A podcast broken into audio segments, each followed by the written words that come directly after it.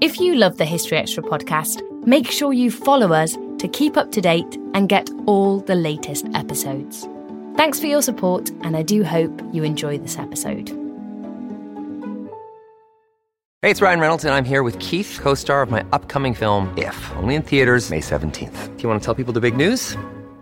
All right, I'll do it. Sign up now and you'll get unlimited for $15 a month in six months of Paramount Plus Essential Plan on us. Mintmobile.com slash switch. Upfront payment of $45 equivalent to $15 per month. Unlimited over 40 gigabytes per month. Face lower speeds. Videos at 480p. Active Mint customers by 531.24 get six months of Paramount Plus Essential Plan. Auto renews after six months. Offer ends May 31st, 2024. Separate Paramount Plus registration required. Terms and conditions apply if rated PG.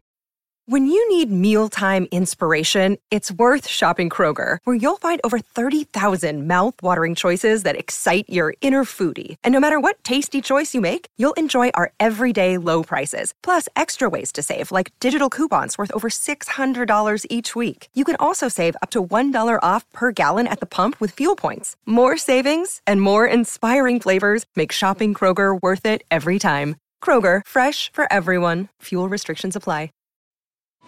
CeraVe facial moisturizers with SPF protect skin against damaging UV rays and continuously deliver three essential ceramides to help restore skin's protective barrier so it can lock in moisture. Non greasy, fragrance free, and won't clog pores? With CeraVe, skin feels hydrated and looks healthy all day. CeraVe facial moisturizers with SPF from the number one dermatologist recommended facial moisturizer brand.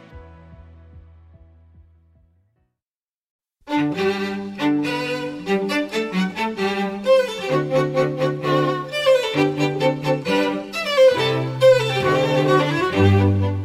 garden has chaste elements and rather sort of sexy elements. Mm. It has classicism, which is rational, and it has Gothic, which is exotic. That was Timothy Mowl discussing the appeal of the historic Rousham House and Gardens. So the thing is, if you give Latin Americans a crown, they will want to entertain. Whereas I think Northern European nations, um, for the most part, want to get a job done. You know, they want a victory. And that was Andreas Campomar talking to us about Latin American football.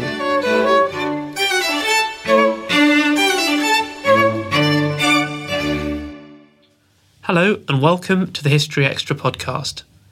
I'm Rob Attar, and I'm the editor of BBC History Magazine, which is the UK's best selling history magazine. It's available in all good newsagents, or you can take out a subscription from wherever you are. Visit historyextra.com forward slash subscribe for our latest subscription deals.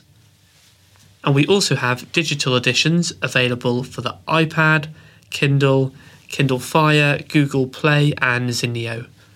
For details of these, visit historyextra.com forward slash digital. The 18th century saw a revolution in garden landscaping, headed by the Yorkshire born artist and architect William Kent, whose informal, free flowing designs could be found at country houses across England. We sent our features editor Charlotte Hodgman, armed with an umbrella, to meet Professor Timothy Mowl at Rousham Gardens in Oxfordshire to find out more about the remarkable polymath who contributed so much to English garden history. Okay, so Tim, we're standing here in the in the rain um, at Rousham Gardens in Oxfordshire. Um, tell us a little bit about what we're looking at now. Well, we're in Venus's Vale, which is the heart of the garden, Mhm. the sort of sexual heart of the garden in many ways. And there are two cascades in front of us, two arched structures, one quite close and one in the distance. And on top of the one in the distance is Venus. She's a modest Venus, she's naked and she's hiding her modesty. And she is protected by two very fierce swans. But on the left and the right of her, one statue of a pan and the other one of a leering fawn. They're rather sinister, aren't they? They're oppressing her sexually, and this is the whole point of this part of the garden. It's Kent's mind games with us to suggest that we have uh, sex, we have oppression in the middle of this garden. yeah. Why was he? I mean, was he given free rein to design the garden? Was he, you know, why did he decide to, to make this sort of subject? Good, good question. I mean, General Dormer, the owner who got him in in the late 1730s, early Mm. 1840s, um, got him to do two, basically two um, drawings of Yeah. the garden as Kent envisaged it. But then Kent was hardly ever here, and most of the planting that went on was done um, by the steward and the head gardener. The head gardener, particularly a man called John McClary, was very important in laying it Yeah. out. So although Kent suggested where garden buildings should go and how the design should be effected, he was hardly ever here to Right. uh, sort it out. And is is um is this a typical landscape garden of the time? It is a, of of this early Yeah. 18th century period. The whole point of these gardens is they're meant to be interactive, both physically but intellectually as well. Hmm. Yeah. So you don't walk around them and look at lovely shows of daffs. Everything is very, very intellectual and sophisticated. One has to know the classics, particularly because often these gardens have Latin inscriptions, um, and garden buildings and statues are all telling a story. And the great thing about this garden is the way in which Kent takes us around the garden in this original design of his.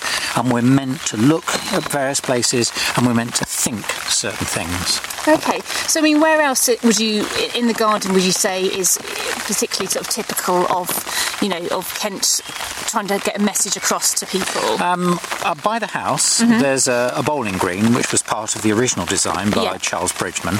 Kent came along and softened Bridgman's rather angular lines, and at that point, there's a terrace, and you look out into the landscape from the terrace, high up above a declivity and the River Cherwell in the bottom of the valley. Yeah. And you're meant to look at nature and see that nature outside the garden is all part of the garden. And Kent did this very cleverly by putting garden structures, even on land that the Dormers didn't own, mm-hmm. to bring the country, calling in the country to Yeah. be part of the landscape. So that's a very clever way in which he leapt the bounds and saw that all nature was a garden. At that point, the, there are little Gothic seats, and next to them are classical herms with classical deities, heads of classical deities, and these all tell an intellectual story at the time. I mean, the, I mean, these gardens were incredibly popular, weren't they, during the 18th Yeah, century? yeah. Where did they originate? Where did the art? Where, what what caused it, the gardens to change in their design? Well, Kent particularly spent nine years in Rome, and Right, okay. uh, when he came back from Italy, uh, he could speak sort of quite bad Italian, actually better than his English. He had very odd English because he was a, a Yorkshireman. Okay. Um, that's not to say that Yorkshiremen have got bad English, but he, his his Italian was probably a bit, a bit better, certainly written anyway. Yeah. Um, so he would see all of he would have seen all the great gardens in the Roman Campagna, and particularly Palestrina. And one of his garden buildings, Praeneste, which is a beautiful arcaded loggia here, um, is inspired by the terraces at Palestrina. So it's effectively an Italianate garden, but in England, in the climate Yeah. that we've got, as it as we've said before, it's pouring with rain here at the Yes. moment. But it seems to be quite perfect for a green and white garden of this Yeah. period. and who would have um, seen these gardens? Were they open to the public? Yeah, it's a good question. I mean, we tend to be garden tourists now, don't we? We yeah. go all over the place to uh, pay our National Trust entrance fee and go and see gardens. Well, in the 18th century, these gardens were open to the public, but generally when the owners weren't in uh, in residence.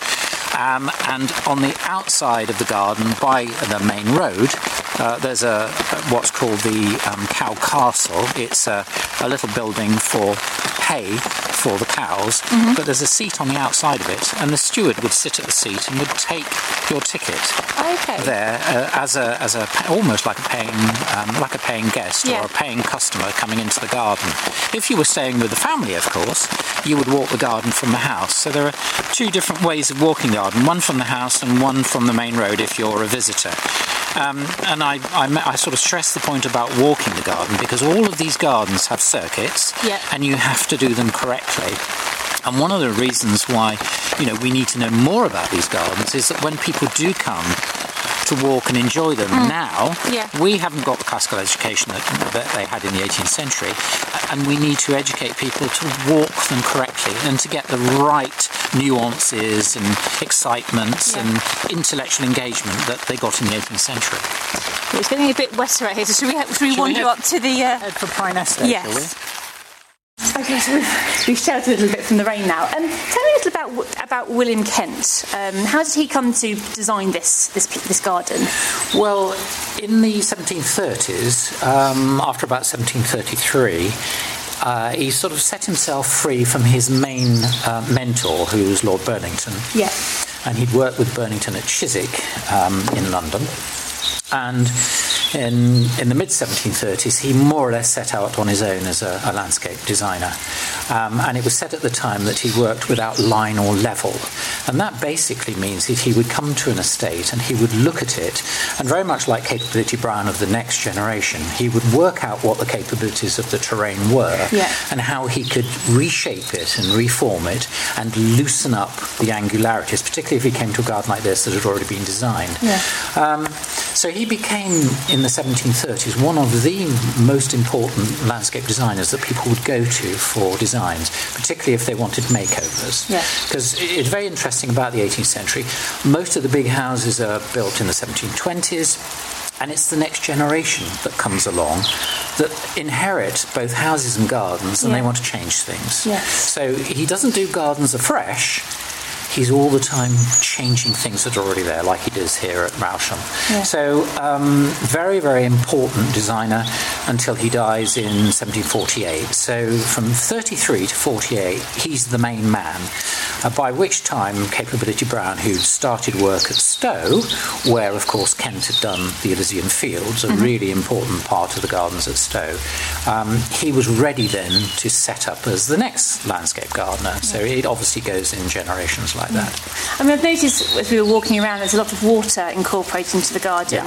Um, does that have any meaning? Is that just again to loosen up the, the look of the garden? Yes. I mean, we're, we're sitting here in Praeneste, which is this lovely arcaded loggia looking down. We're high up above the River Cherwell uh, with fields in the distance. The Cherwell, when he got here, had been canalised by Bridgman, so it was very angular. It Yeah. was like an angular canal with a right angle here. Okay. And he made it much more serpentine hmm. and contoured the banks of the river to make it looser and softer and smoother. And he did exactly the same with all of the planting. So you have open glades, you have woods, you have lots of laurel um, and lots of box, but not rigid. Everything loose. And of course, at the time, nature, particularly in the poetry, is always seen um, as, a, as a feminine spirit. And so he's caressing nature. It's nature's tresses that he is trying to um, smooth out for Yeah. us. But then you sort of have the contrast. You have some very masculine statues and Yes. things like that, don't you? Sort of Yes. looming out of some of the trees. Exactly, Um, yes. Can you tell us about some of some of those, some of the key pieces here? Well, uh, probably the most important one is the Antinous, um, and it's interesting that you know my take on it is that uh, it is uh, Hadrian's male lover who died rather mysteriously in the Nile because at the fo- at the feet of the Antinous statue there are um, rushes suggestive of, of a river in the Nile. In the past, it's been called the Apollo or it's been called the Colossus. Um, one of the difficulties is that uh, Maclary, the head gardener, writes about this garden and takes us on a tour of the garden so we know which way to do it. And uh, he's not quite sure what it is, but No. he's a gardener. In my view, it is the Antinous because General Dormer was very interested uh, in uh, this ideal of male beauty, and he had three bronzes in the house of the Antinous. So I'm pretty confident it's the Antinous. But then at other parts of the garden, you will have a statue of Ceres, statue of Flora. So there are feminine as well as masculine um, statues. But this is all part of the binary nature of the garden. The garden has chaste elements and rather sort of sexy elements. It has classicism, which is rational, and it has Gothic, which is exotic Yeah. and rather romantic. It has light and it has shade. So it's this sort of binary notion all the time throughout the whole of the garden as you're walking through it. And after Kent's death, did it change very much at all? Is it, is No. it now today as it would have been back? Yeah, well, this, this is what's so fantastic, and I'm sure the family won't mind me saying this, is that they um, have not had huge loads of money coming in at different generations to change everything. This garden's been here since it was finished in the 1740s. It's probably the rarest garden for that reason in the whole of the country because it's so unchanged.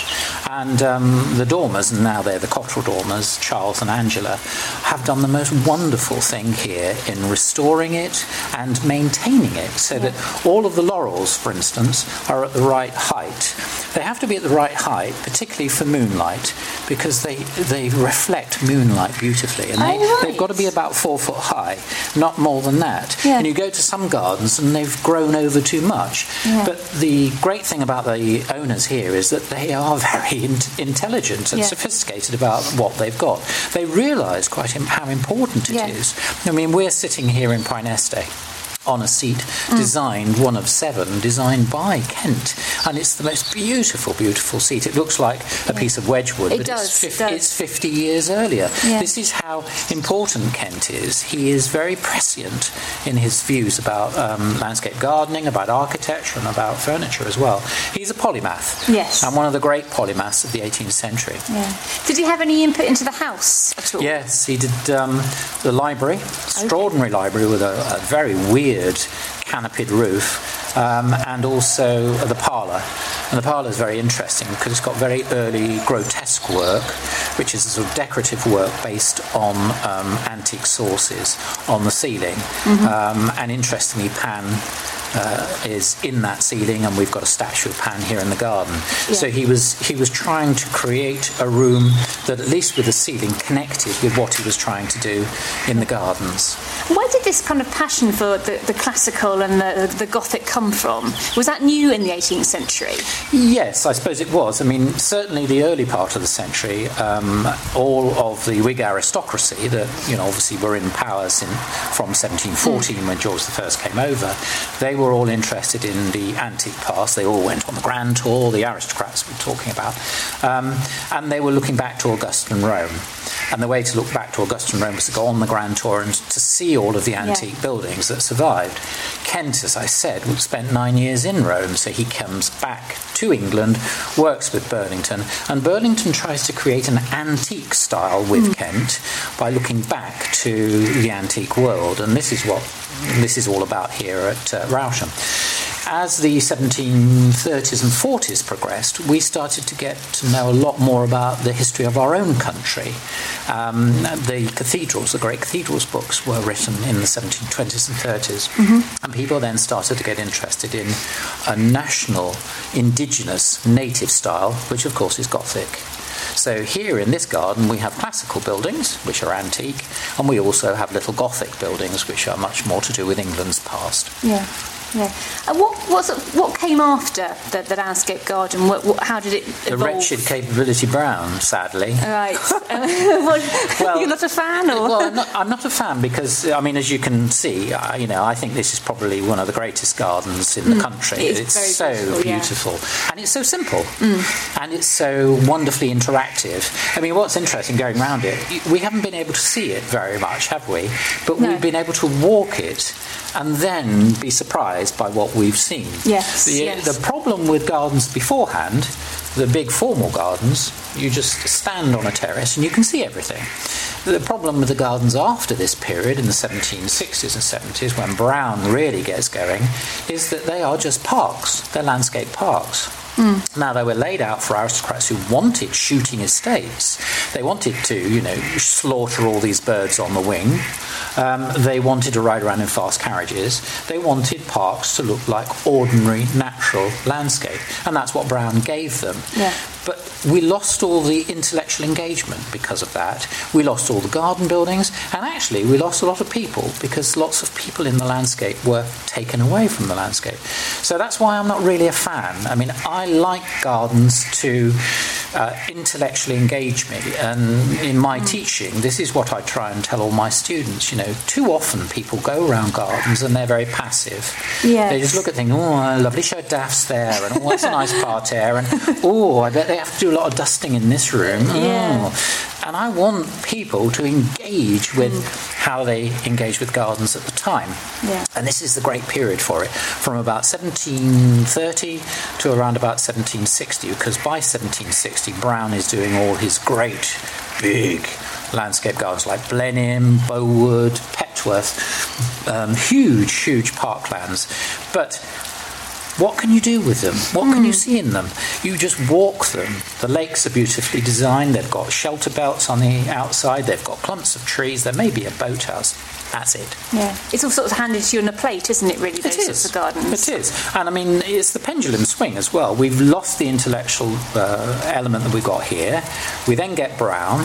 And then, of course, Brown's successor is Humphrey Repton. And Humphrey Repton comes along and thinks, well, I've got to try and do a Brown to start with because I'm, uh, I'm his self styled successor.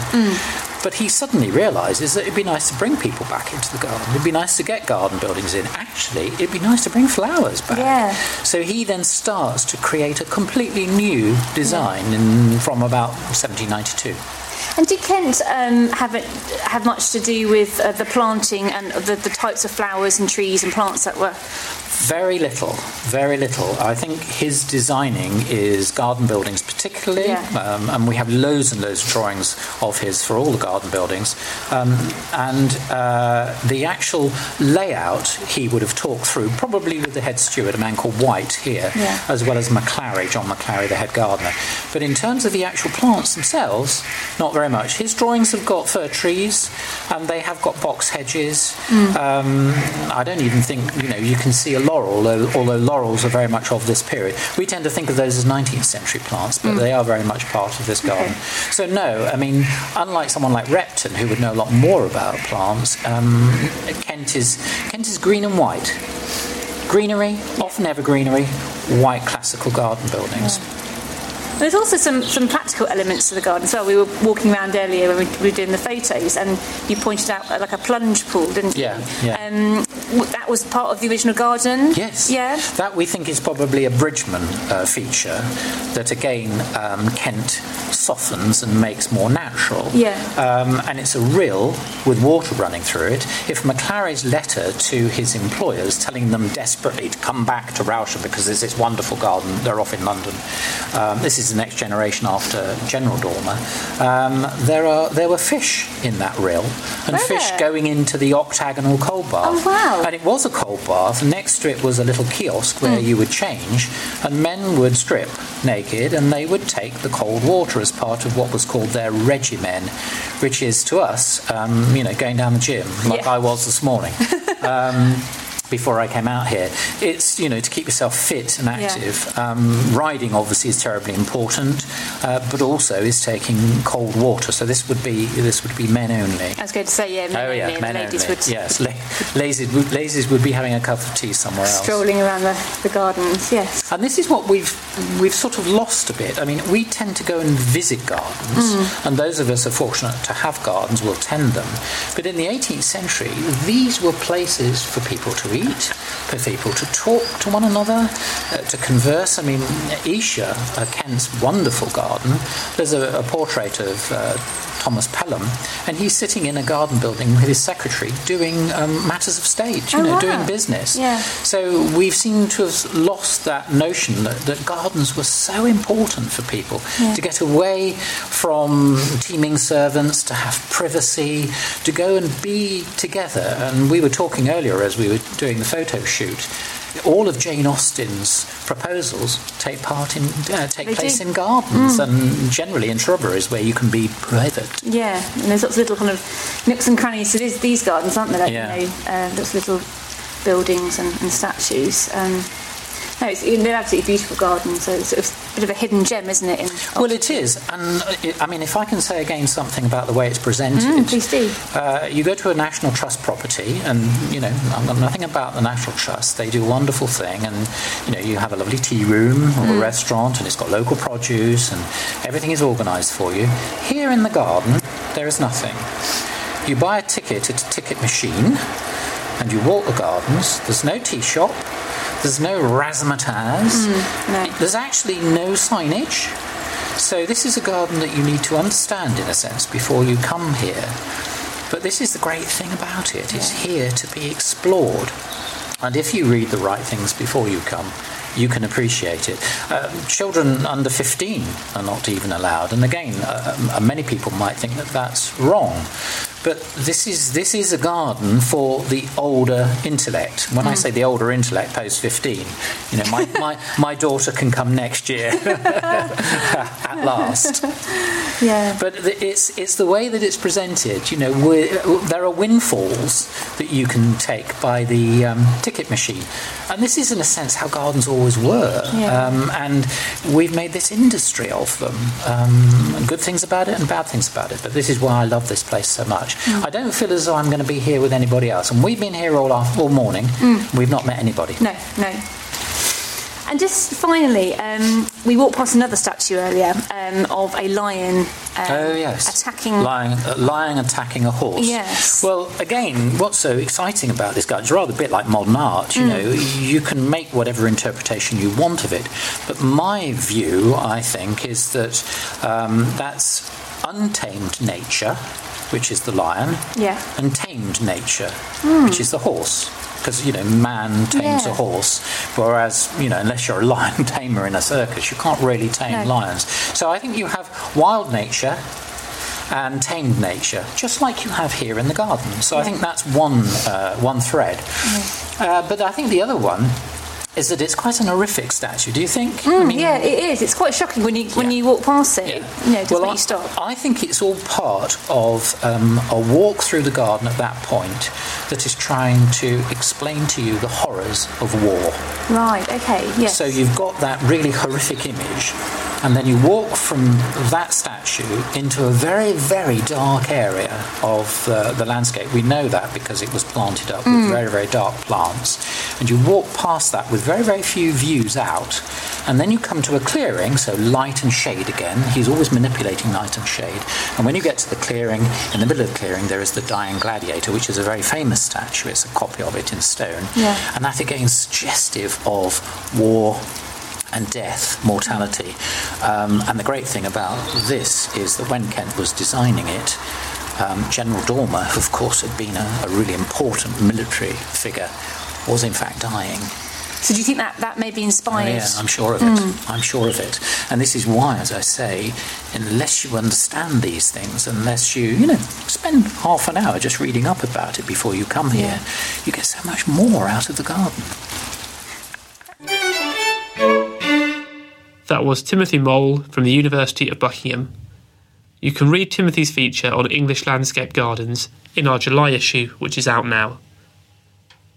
Also, in our July issue, we take a look inside the mind of Richard III, we explore some myths of the Wild West, we find out why the Battle of Bannockburn became so integral to Scottish history, and discover the story of the Victorian letter scammers.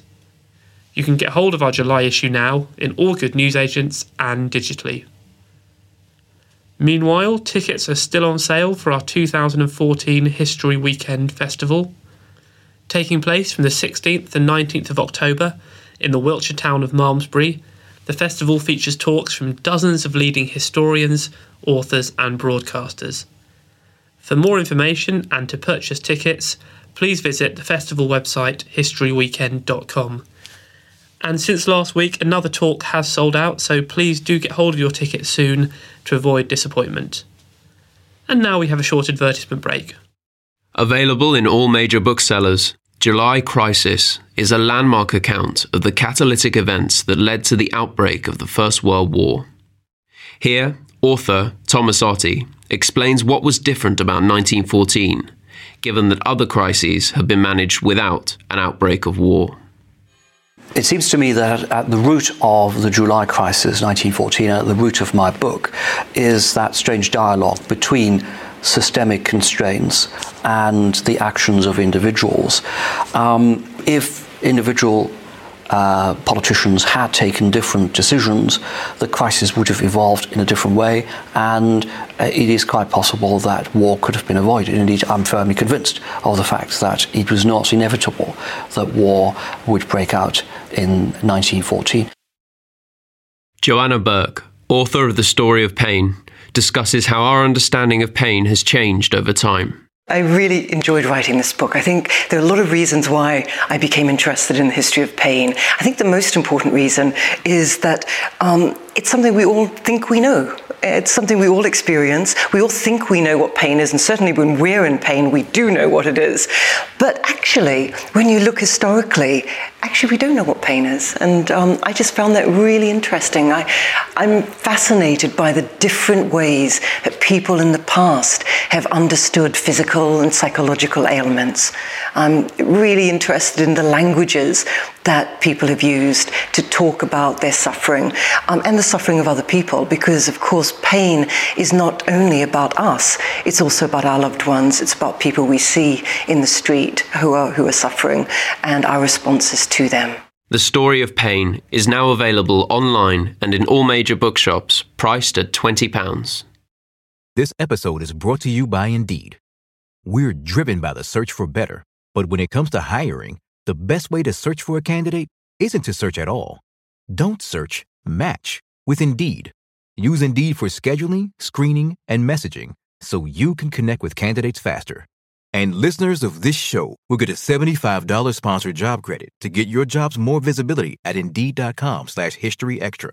Just go to Indeed.com slash History Extra right now and support our show by saying you heard about Indeed on this podcast. Terms and conditions apply. Need to hire? You need Indeed. This episode is brought to you by State Farm. You might say all kinds of stuff when things go wrong, but these are the words you really need to remember. Like a good neighbor, State Farm is there. They've got options to fit your unique insurance needs, meaning you can talk to your agent to choose the coverage you need, have coverage options to protect the things you value most. File a claim right on the State Farm mobile app and even reach a real person when you need to talk to someone. Like a good neighbor, State Farm is there. Now, unless you've been living in a cave these past few weeks, it can't have escaped your attention that the Football World Cup is currently taking place in Brazil. To mark the occasion, our production editor Spencer Mizen interviewed Andreas Campomar, author of Golazo, A History of Latin American Football. Andreas is the great grandnephew of Dr. Enrique Buero, the man who convinced Jules Rimet to stage the first World Cup in Uruguay. Andreas, um, my first question is um, why did you decide to, to write a book about the history of Latin American football? Um, it came to me a few years ago. Um, I happen to be uh, Uruguayan, but I've been brought up in the UK and spent a lot of years here.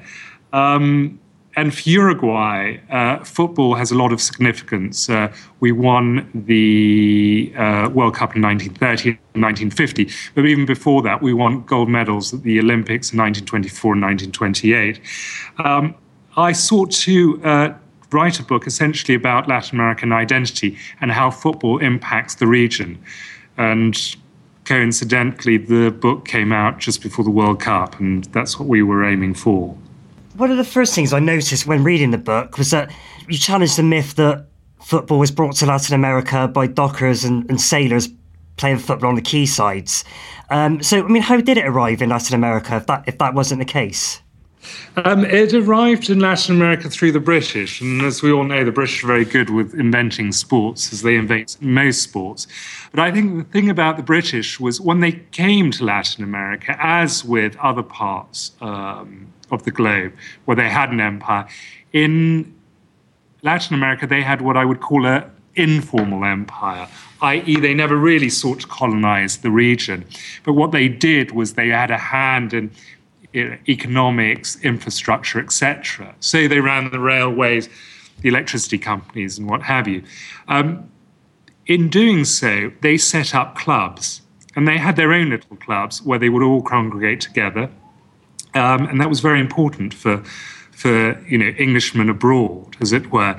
And part of these clubs, they would you know would be sporting events. So what they really did was they brought cricket to Latin America first, and then a form of kind of rugby come football before the um, the rules uh, came into play in the uh, mid to late uh, 19th century. And then, of course, football. But the thing about the British is they never sought to proselytize. They never sought to go out and spread the word. It just happened that they played the game.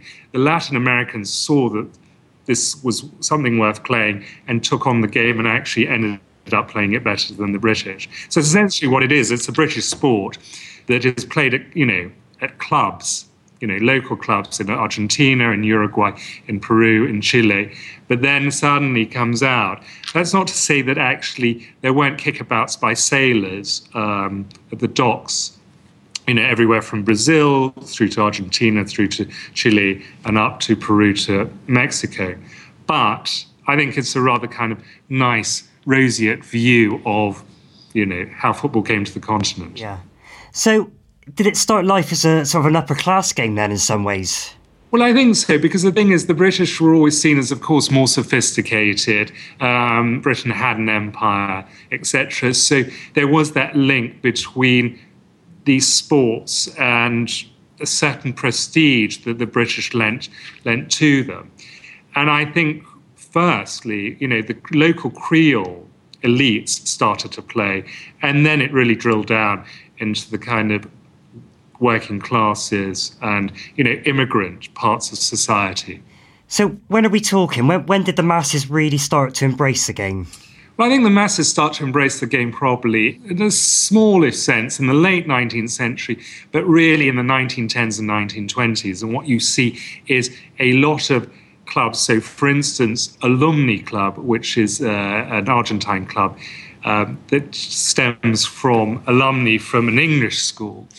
Um, they are, you know, one of the great Argentine teams. But the problem is they run out of players because, you know, unless you're an alumni of the school, you can't really play. Whereas the other local teams have a, you know, mass of. Uh, you know, of immigrants from which they can choose. So that's what you have. You have these kind of elite clubs dying out and either becoming, you know, local clubs that have a kind of broader scope and um, and then thereby developing into kind of mass clubs. Why did the, the, the, people of Latin America embrace a game with, with such passion? Why is football so synonymous with Latin America? You know, to a greater extent, even than sort of here in Britain or places like Spain and Italy. Well, I think it's just happened to be the fact that they, they were good at it. And they were good at it very early and they learned quickly. And it was a game that was easily played. And one of the great mythologies, and this is true, is that all around Latin America, um, kids would play on, you know, basically what is kind of wasteland or scrubland, um, basically a sock or some stocking filled with, you know, a a stone and some newspaper and what have you, and and have a kick around. And that's part of the great mythology because people can afford to buy leather balls. So that's how they played this game. And they became good at it and they enjoyed playing it. Um, and it wasn't professionalized until much later. But this helped it develop. And I think also the fact that Uruguay won those two gold medals, as I said, in 1924 in Paris and in Amsterdam in 1928, really got the region going that actually Latin Americans can compete. And then when Uruguay won the 1930 World Cup at home in, in Montevideo, um, they then thought, well, you know, this is what we can do. This is what we do, and this is how we compete. And also, going back to you asked the question as to why I wrote this book, is that I realized that the North Americans don't really understand us in Latin America. Western Europe is more interested in, in the Far East or Africa. And so every four years, we have this thing, which is the World Cup, where actually Latin Americans really do excel. I mean, it's usually the Brazilians, but you know, this is something we're very, very good at. Was it to a certain, a certain extent an expression of sort of freedom and independence after sort of years of domination by European powers? I mean, was football used as a vehicle for that in any respect? Yes, I think it's very similar. I mean, there are great parallels with uh, the West Indies uh, cricket culture. Um, and C.L.R. James in Beyond a Boundary talks about this that when the West Indies really come to the fore, they join, the, as I think to quote him, the Committee of Nations. Um, and so to the Latin American states, they knew very early on that actually this is something that gave them identity, especially in Uruguay. Um, my great granduncle wrote, he was a diplomat, wrote a letter to the Ministry of Foreign Affairs saying, if we win gold in the 1924 Olympics, we all really become part of, you know, the great nations. And I think for them, it was one a sense of being having their own identity. So each, you know, country having its own discrete identity, because you have to remember that Latin America, through the wars of independence in the uh, early to mid 19th century, these are false borders for the most. They're, they're not real borders, as it were. So, football in the 20th century became uh, a way of distinguishing each country from another. So, you know, football playing, if you're Chilean, you play against Peru, that means that you're playing in a different way. And if you're playing in a different way and you have a different mentality in relation to the game, therefore you have a certain type of Chileanness or a Peruvianness um, that may not be distinct in uh, in day to day life. It gives countries their discrete cultures. So, for instance, all Latin Americans play in a similar way, but yet at the same time they play very differently. So Peru has a more Brazilian flavor. You know, Argentinian and Uruguayan football are very similar. In what way are they similar? So how, how would um, Uruguayan and Argentinian football, um, how would they be similar and how, how would they be differentiated from Brazilian football? Well, I think the thing is that you have to go back to the late 19th century. Um, that Argentina, Buenos Aires, Argentina's capital, and Montevideo, Uruguay's capital, very close together. There's a geographical proximity, which meant they could play each other regularly, and they had regular matches both at international and um, and domestic level. So club teams, but also Uruguayan and Argentine 11s, and they did this with cricket um, in the 1860s. Um, the thing about the other countries is that if you have a look at uh, Chile, for instance, or Peru, that you know if Chile wants to play Argentina, it has to cross the Andes and make a long journey in order to play any kind of competitive match. Uh, playing Peru, the same thing. You know, it needs to travel north. So what you have is a symbiotic relationship in the River Plate where they play each other quite often, and that develops the competition. Um, Brazil being further away, um, didn't have that. So Brazil takes longer to develop its football. And I think it's very important that competition and proximity means that you know the, the football becomes much more sophisticated. If you look at Mexico and the Central American republics, their football doesn't develop until much later and doesn't become competitive, you know, until you know the 1950s and 1960s. How how fierce did these rivalries get between the different nations on you know on the football pitch?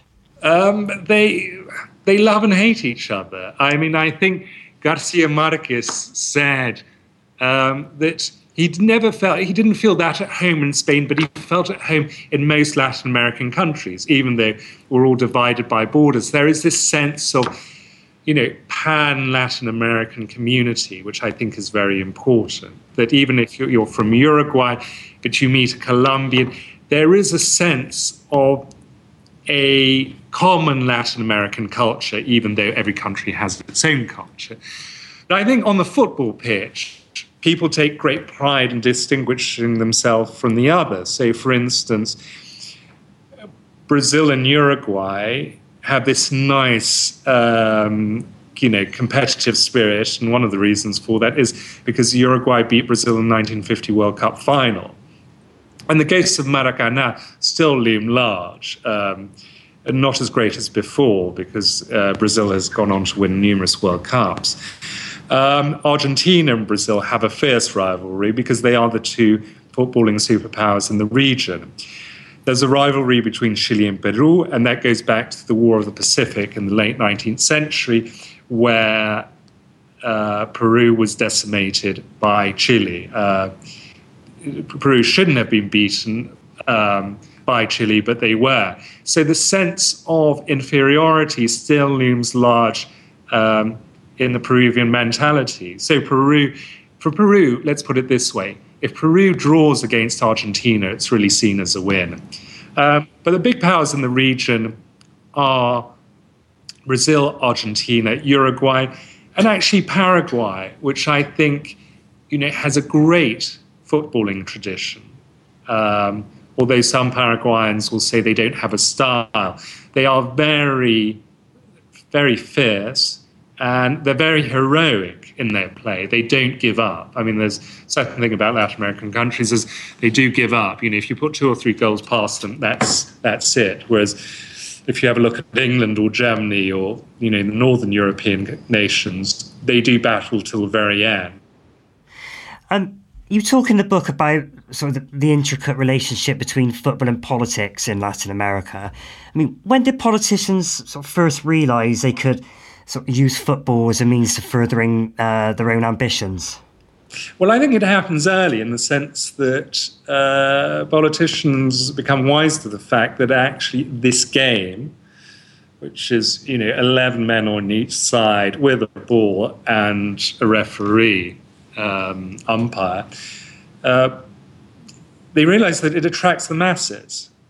And that becomes very important for Latin American popul- uh, uh, politicians, um, especially populist politicians. So, very early on, when, especially if you have a look at Argentina, which hosted large matches, and also Brazil, that politicians do arrive at these matches in the 1910s and they realize that you know people are interested and actually they you know tether themselves to you know football because it engenders a kind of public spirit, a kind of carnival atmosphere, um, but also its power. And you see that throughout uh, throughout the 20th century, that every time a nation wins, the politicians whether they like football or not. And one thing you have to remember is the fact that a lot of Latin American politicians didn't particularly like football uh, say Peron, for instance,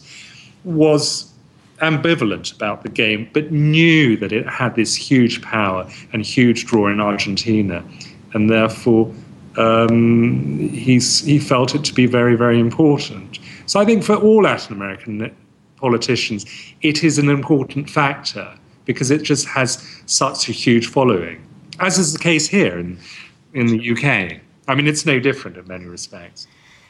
And did that apply especially to the World Cup in uh, in Argentina in 1978? Did a victory there help sustain um, the military regime?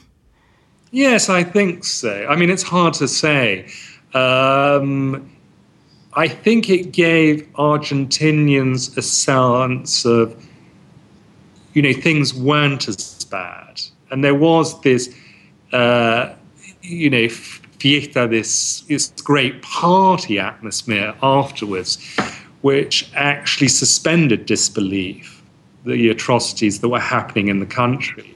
I think that if Argentina had gone out in the first round, uh, the population may have turned on them. But as we know, it really did take the, uh, you know, the War of the Falklands, uh, the Malvinas, to um, to bring an end to the government.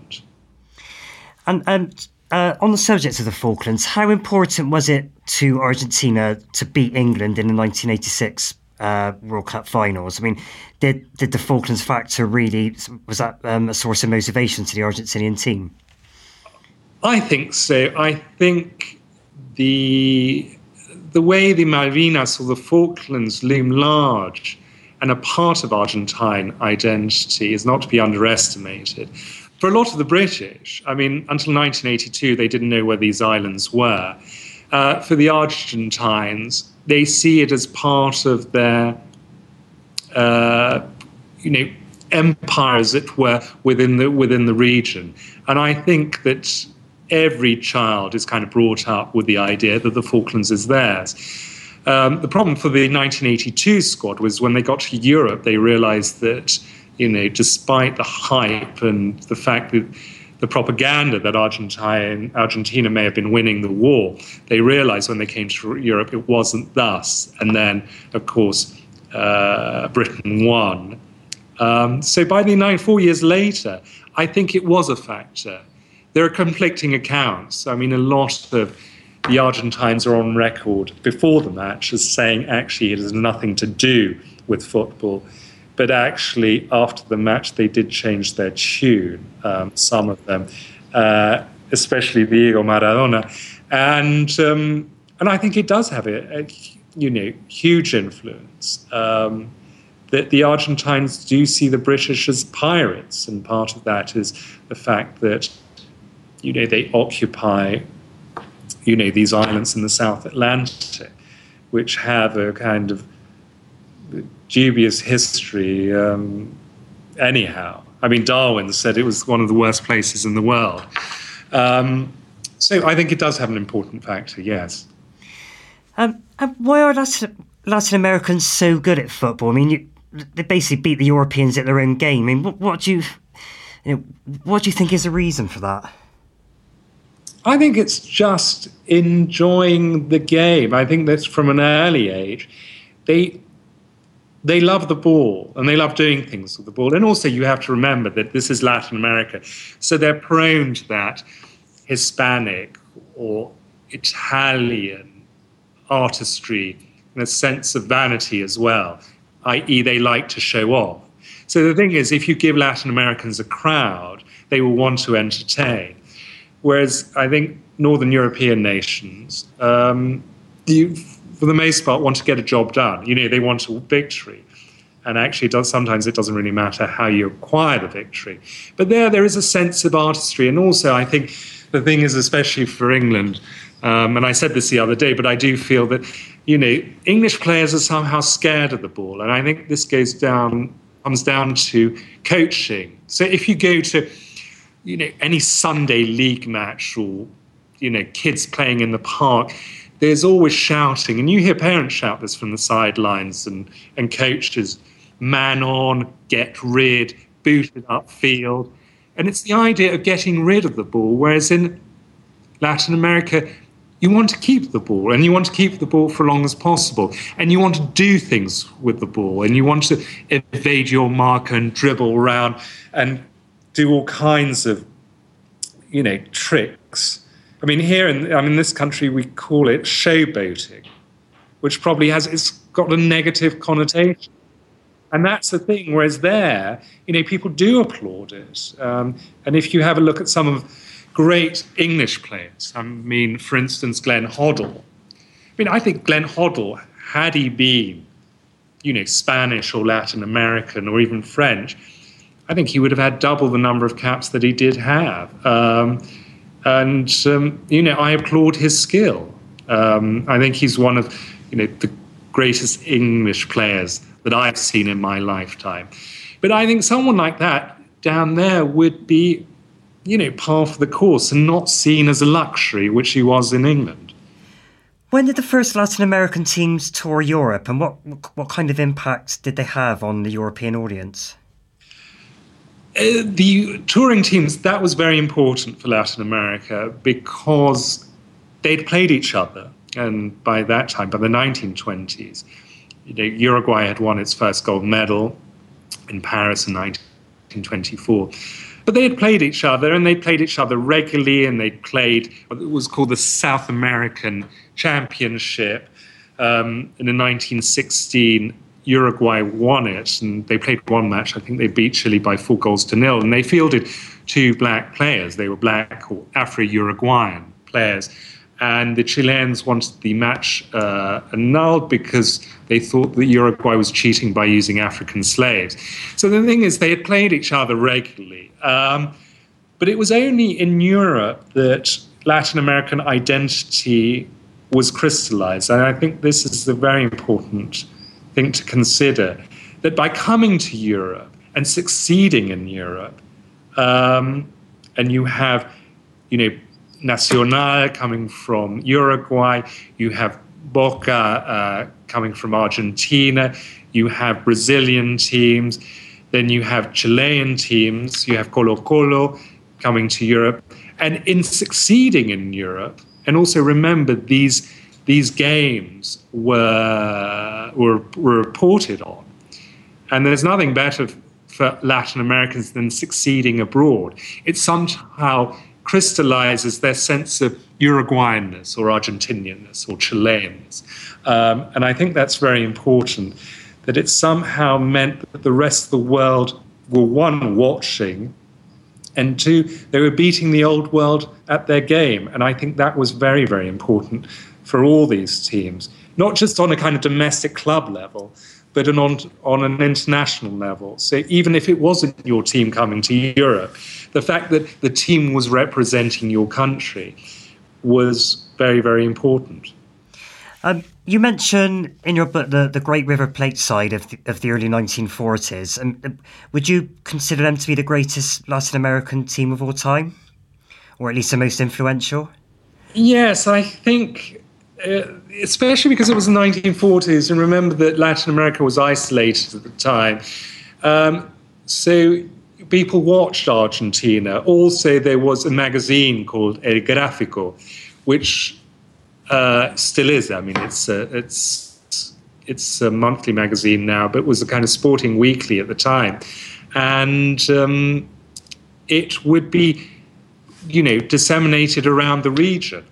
And I think that that team loomed large in the imagination of all Latin Americans. Uh, because not every country had its own sporting publication. So these great wins by River or La Máquina, the machine as it was called, um, loom large in the imagination. So I think of a golden age of football. I think it is, yes, one of the great teams. I would also say Santos, uh, you know, Pele's team, um, was also, you know, a great team, um, especially in the 1960s. But I think just for the kind of the glory of the game, I mean, for me, La Máquina is probably the great team. And not just, you know, because of its results, but just the way the team played and actually what it meant for the game as well. Um, now, in the 21st century, um, in fact, for the, possibly, I guess, is the last 20 years, it seems that the best Latin American footballers have automatically moved to Europe at uh, quite a young age. I mean, what effect is that having on the game at home? Well, the thing is that, you know, the best football is being played in Europe. There's no doubt about that. Um, Latin America is a great exporter of players. Um, uh, even though I'm Uruguayan, I still find it amazing that a population of over 3 million people can produce just one fantastic player after another. Um, Suarez being, you know, I think one of the most exciting players, you know, we have in the UK at the moment. Um, but the thing is that what you find is that Messi, for instance, may be the new breed of Latin American player, i.e., born in the region, but never having played, you know, football at senior level. So he doesn't have those allegiances uh, to the kind of grassroots there, which I think is important for for a lot of uh, Latin American players. Um, though it seems not to have made any difference with Messi, who you know is an absolutely exceptional player. But um, it's it is an exporter, and actually the football in Latin America is, I mean, to my mind, there's a lot of it. There's probably too much of it, um, too many tournaments, um, crazy fixture lists. Uh, but it still produces competitive football. Um, I don't think it's particularly good on the whole. Um, and I think that you know people when they go over there, you know, it's a great spectacle. But I think in terms of football, it's sometimes rather disappointing. Um, but still, it produces a kind of breed of players that find their way to Europe and all around the world, as it were, um, that do extremely well. No, I'm just going to quickly turn to sort of the dark side of South American football. And one of the most tragic incidents was 20 years ago was the killing of Andres Escobar following the Colombia's exit from the yeah the 1994 World Cup. I mean, how did that come about? Colombia, from the 1940s onwards, has been a pretty volatile nation, and it hasn't been helped by kind of rampant drug export culture. And so, you know, when you bring, you know, drugs and the game together, there was there would always be fallout. We are unsure what happened to Escobar on that night, and there are various ideas as, as to what may have happened. But it is one of the great tragedies of you know Latin American uh, society, and we see this in in Mexico at the moment. Uh, you know, with cartel killings, it just happened. It could have been anyone else, I think, um, and he just happened to be at the wrong place at the wrong time. Uh, whether he was killed for scoring the own goal you know, I'm not sure. Some people say yes, some people say no. Um, it was just a premise um, that made the tragedy happen. So, you know, Colombia, I mean, it's not as dangerous as people might think, but I think the cartels have never helped, you know, the situation there. Are you surprised that there's been so much arrest, uh, sorry, unrest in Brazil ahead of uh, this World Cup? Yes and no. Um, I think Brazil has, as a culture, overcome the ghosts of Maracanã of 1950, although Uruguayans will tell you otherwise. Um, but uh, I think they are the world's best tournament team, and I think their record speaks for itself. Um, I'm not surprised, therefore, that people have turned on the World Cup because actually, in many ways, there is nothing left to prove because it has the best World Cup record. Um, moreover, and I think more importantly, it has become, or Brazil has become, everyone's you know second favorite team. So if your team, if your European team, you know, goes out of the competition, who are you going to support? Probably Brazil. So it's got this worldwide fan base. So I think it's come to terms with, you know, its football, um, which it didn't for a long time after the 1950 World Cup. Um, you know, it took those quick victories in 1958, 1962, and 1970 to uh, to put that World Cup, uh, the tragedy of, of 1950, behind it.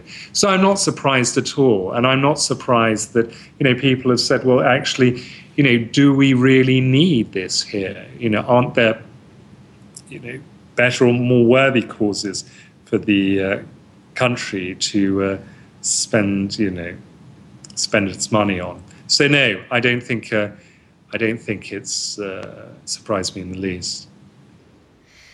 Um, now you're obviously you're going to be at the World Cup, so I can't let you go without um, asking for a prediction of how Uruguay are going to get on against England.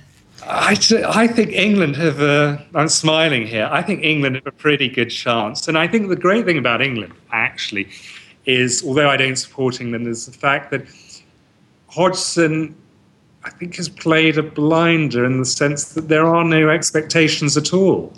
You know, for once, there's no idea that we're going to win it. You know, we're going to beat Brazil in Brazil. So I think England may surprise people. And also, they've got a young team and actually quite a you know uh, dynamic team. So, barring injury, etc., I think Uruguay don't fear England. Um, my fear is that Italy in the group. You know, a few people have spoken about, but in that group, I think Italy is the kind of dark, you know, the dark horse, and I think they are a tough team to beat. But if you want a prediction, um, I think Argentina may do it. And I think Argentina, not just because they have a talented team and they play wonderful football, it's because they will want to beat Brazil in Brazil. And I think that a lot of teams, and I think psychology comes into play. So, for instance, a Latin American team would rather play Spain the world champions than a Northern European team. Because Spain, they understand. You know, that football, they know how to deal with. Also, I think there are a lot of Latin Americans who don't rate Spanish football because, you know, Spanish football, I mean, it doesn't have the same illustrious history um, as Latin American football and has only um, started to come to the fore, you know, in the last five years or so. So I think that's important. But I think, you know, Uruguayans would rather play Spain than play Germany, for instance.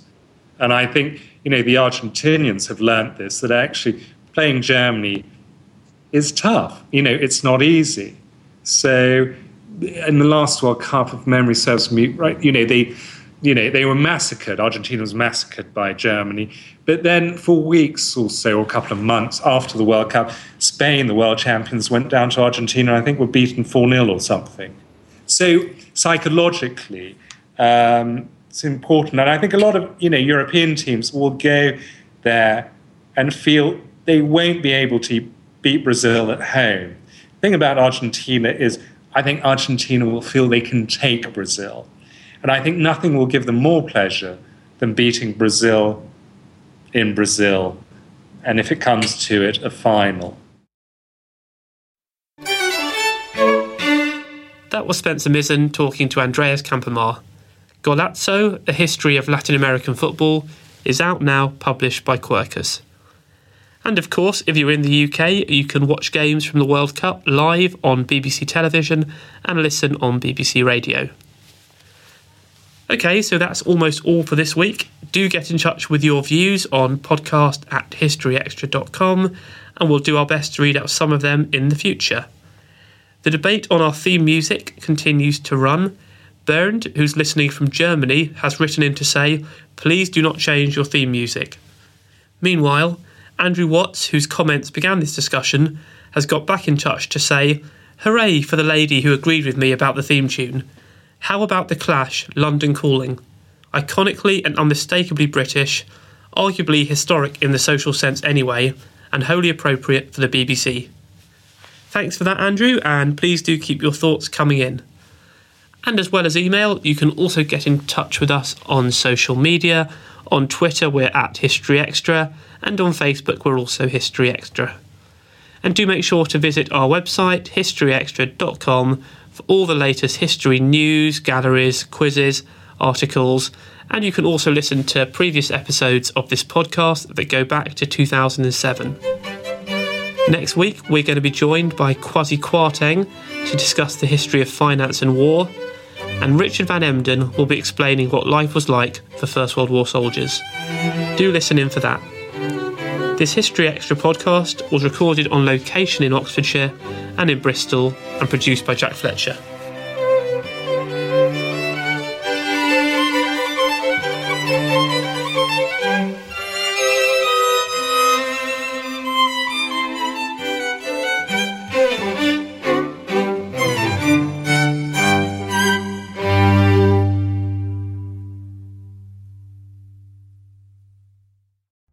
Collision between a Chinese jet and an American spy plane.